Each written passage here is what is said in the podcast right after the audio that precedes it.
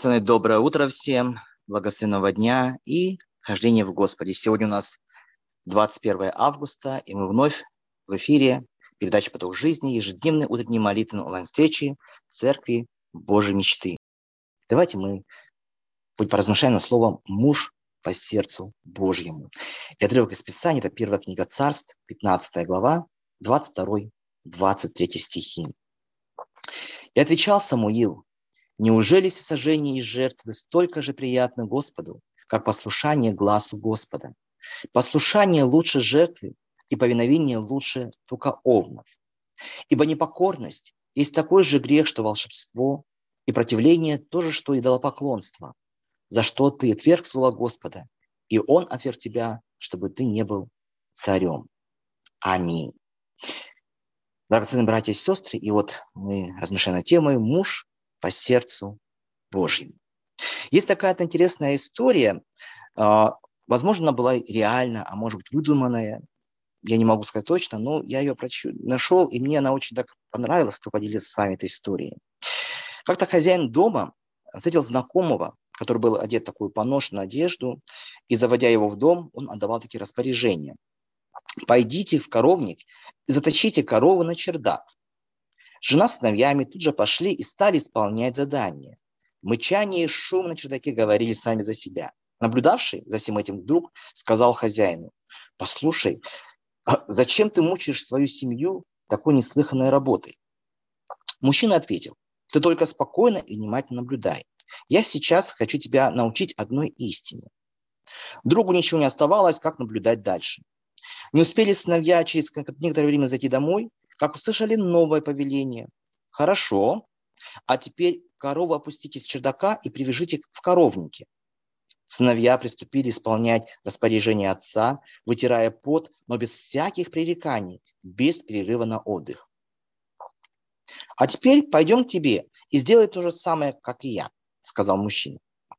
Оба вошли в дом друга. Друг сказал своей жене, пойдите в коровник, притащите корову и поднимите на чердак. Тут вышла жена, готовившая ужин, открыла дверь кухни, вышла и выдала. Целый день где-то ходил. Что с тобой случилось вообще? Чего ради тащить на чердак корова, которая спокойно себе стоит? Пререкаться стали и дети с отцом. Отец, тебя что-то беспокоит? Нужно радовать разумные распоряжения. Стали смеяться через нос дети. И тогда мужчина взял за руку друга, вывел на улицу, сказал, есть причина того, почему в твою семью не приходит благословение.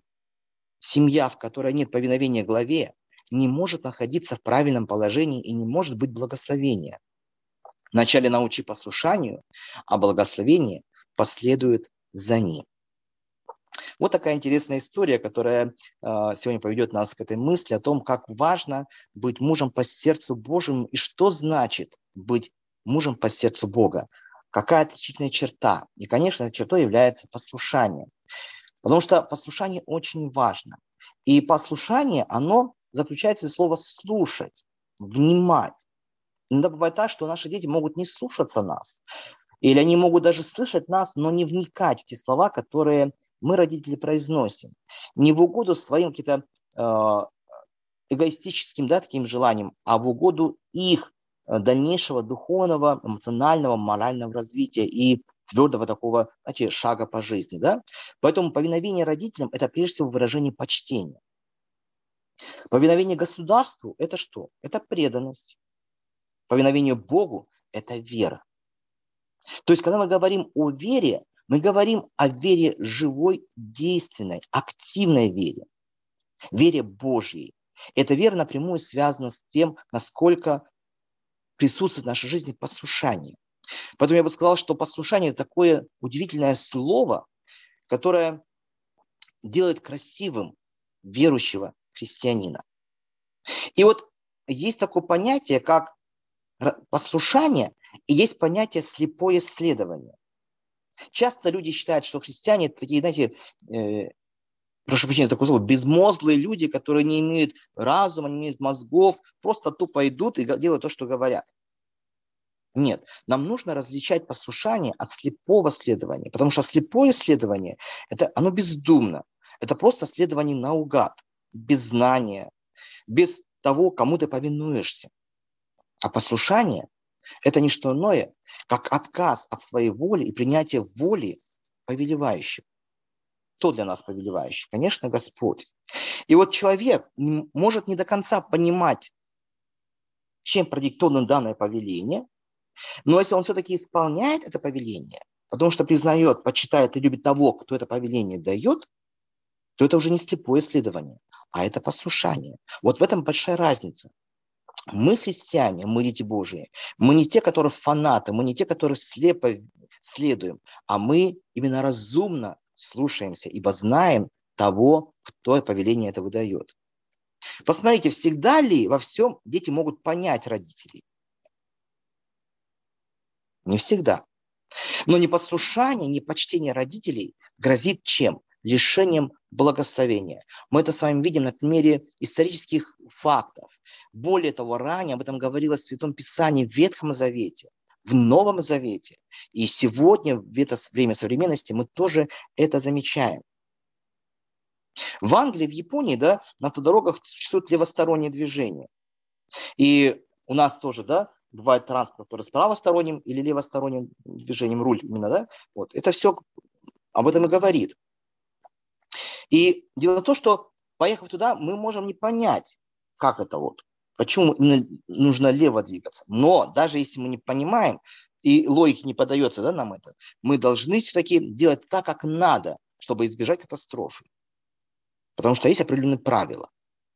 И вот именно это правило, которое э, мы находим в Священном Писании, нам открывает тот человек, который является образцом этого послушания. Это, конечно, помните, Авраам. Бог повелел Аврааму принести в жертву любимого сына Исаака. И вот это повеление не умещалось в рамки вообще восприятия и понимания, как можно было дать такое повеление. Это даже хуже, чем просто взять и повелеть, отнесите, э, оттащите корову на чердак. И так как можно убить?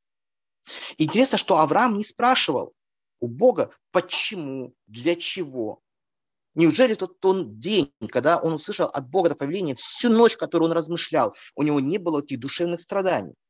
Безусловно, Авраам об этом, возможно, думал, как человек, который стоит из плоти да, крови. И Бог все это видел. Но Бог приготовил Агнца, чтобы спасти Исаака. Приготовил этого Агнца для Авраама, потому что в этом Агнце Бог смотрел благословение для Авраама, для его потомков, и через эти благословения на весь мир. Потому что было сказано, что Авраам будет отцом множества. И так как Авраам действовал в соответствии с повелением Бога, дорогие братья и сестры, то Бог благословил его. Каким образом? Благословив его потомство. Он дал Исааку эту премудрость быть послушным своему отцу. Посмотрите, когда Авраам искал для Исаака жену, и Бог приготовил ему жену и детей. И мы видим с вами, какое было удивительное чудо, когда Исаак, он благословился.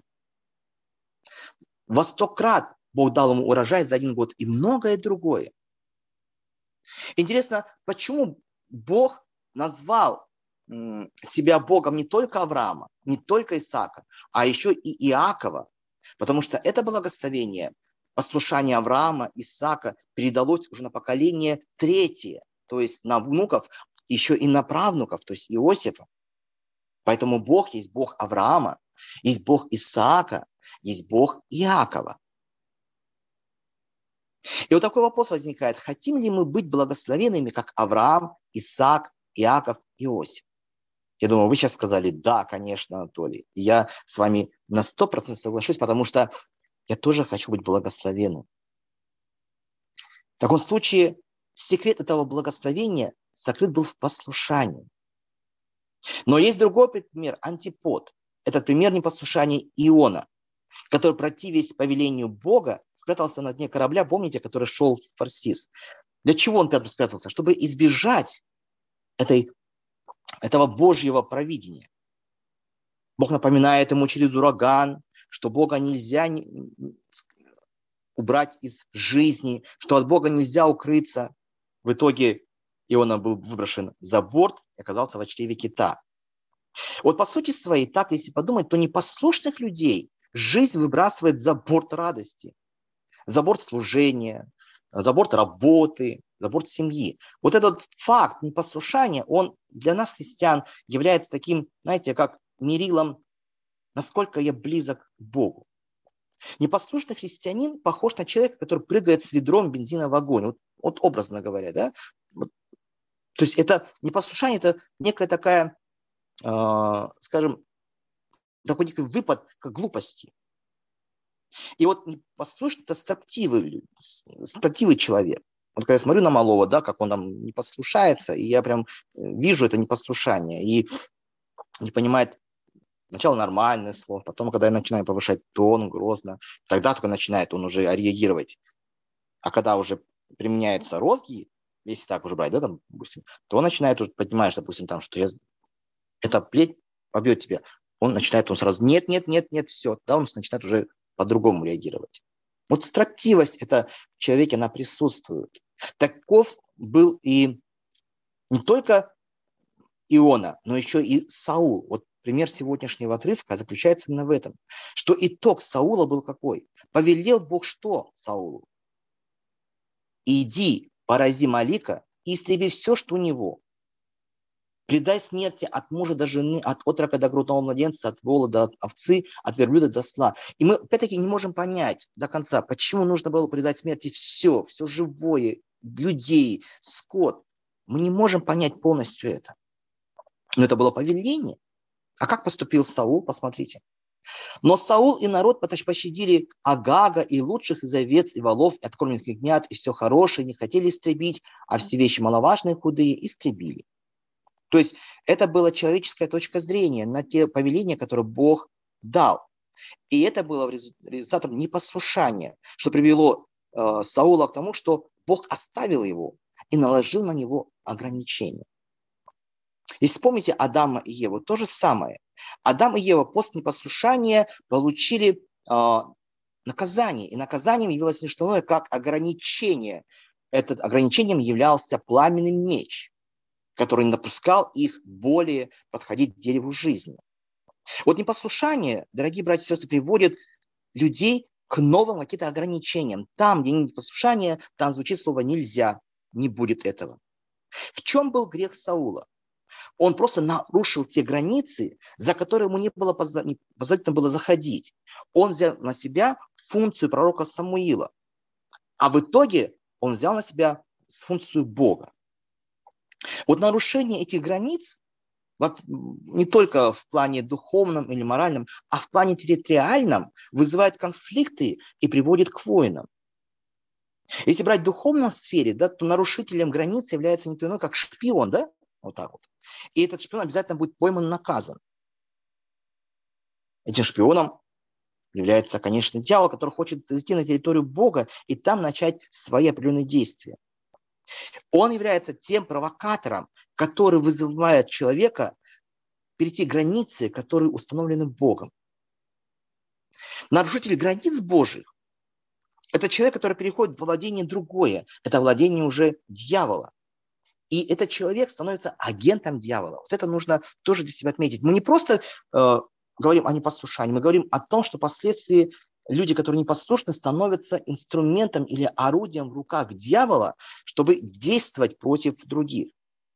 Поэтому, когда такой человек ходит в непослушание перед Богом, он не просто непослушание, а он является агентом дьявола. А дьявол посылает так называемого этого завербованного агента Куда? На территорию Бога, в церковь, с семьи верующих. И там начинается так называемая диверсия. Посмотрите, элементарно, Вавилонская башня, которую отстроили. В чем была э, вот, э, мотивация? Мотивация была в одном – сделать себе имя. Это опять-таки перейти границы, которые Богом были установлены. Натянуть на себя то, что не принадлежит человеку. То есть они хотели взять на себя функции полномочия Бога. Но интересно, посмотрите, когда такой соблазн пришел построить Вавилонскую башню. Когда они находят равнину, там поселяются, они забывают о той пустыне, в которой они жили, которой они жаждали и алкали. Все у них уже есть, что уже они могут получать старшего, да? Они постепенно начинают задирать нос вверх. Я помню, был такой случай в одном собрании. Совсем молодой человек, да, начал указывать пастору, как нужно вообще вести служение, что проповеди такие и так далее и тому подобное. И, безусловно, что осталось пастору? Только смириться и молиться этого человека. Но последствия были, конечно, серьезные. И вот то, чего Господь нас учит смирению, это то качество, которое нас облагораживает. Кто бы ты ни был, пастор, служитель, рядовой член церкви, человек, который только-только духовно стал возрастать, смирение украшает, а не послушание. Это признак, признак горделивости.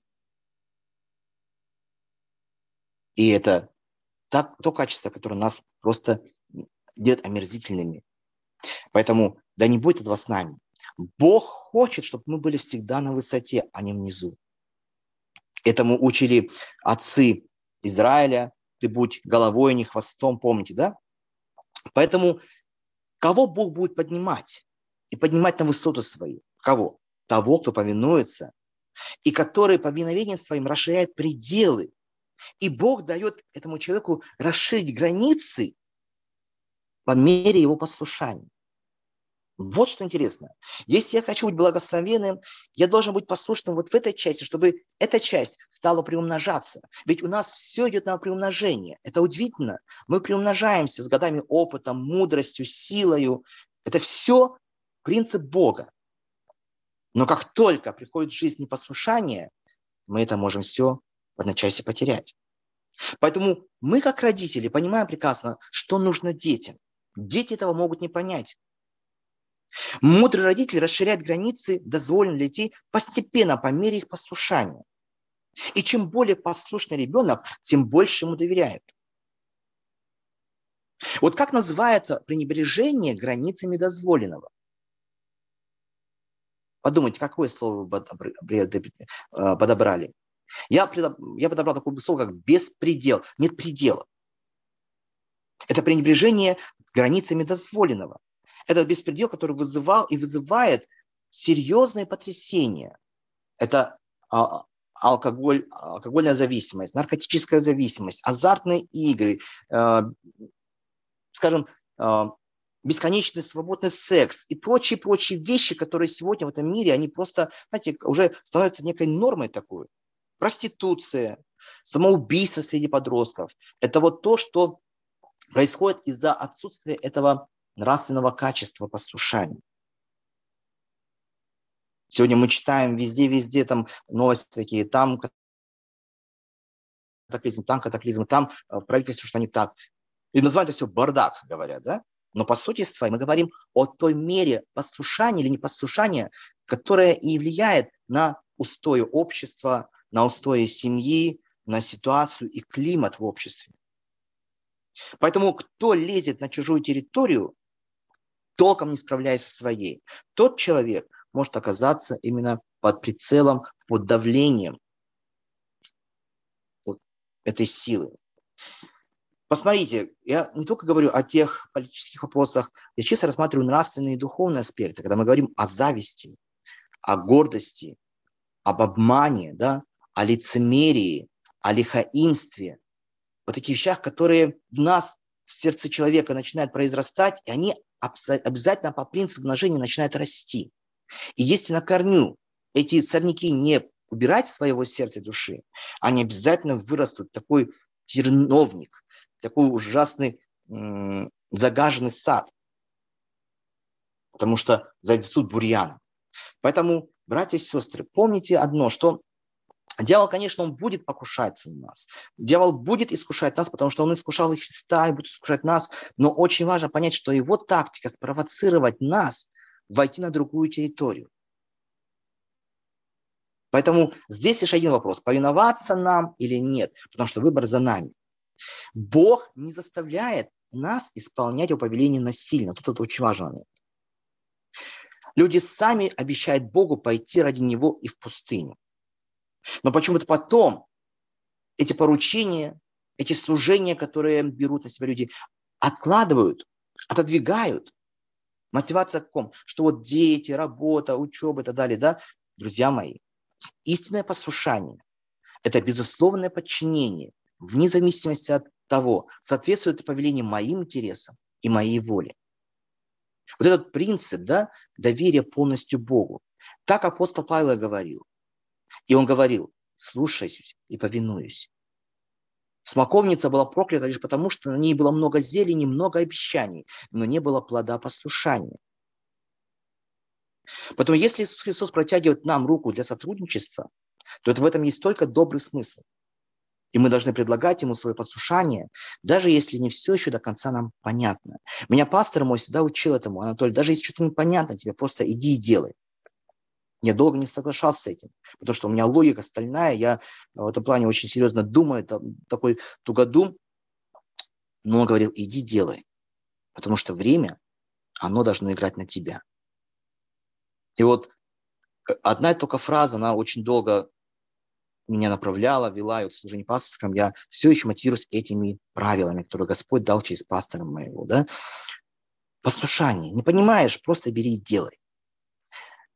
Сложно, но только так мы можем освободиться от всего того человеческого, что может прилепиться к нам, потому что это очень быстро в нас входит. Посмотрите внимательно, какие примеры Господь говорил. Иисус повелел привести острика, на которого еще никто не садился. Правильно? Странно. На свадьбе закончилось вино, а Иисус говорит, пойдите, найдите огромные каменные водоносы для омовения ног и наполните их водой. Опять непонятно. Была бы отговорка.